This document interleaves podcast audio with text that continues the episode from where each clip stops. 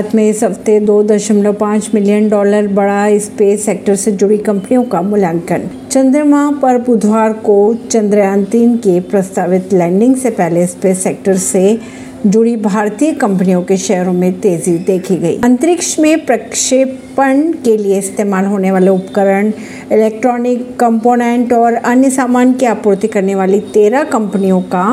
बाजार मूल्यांकन इस हफ्ते पाँच मिलियन बढ़ गया है इसमें लिंडे इंडिया के शेयर सर्वाधिक यानी कि तेईस प्रतिशत बढ़े परवीन सिंह नई दिल्ली से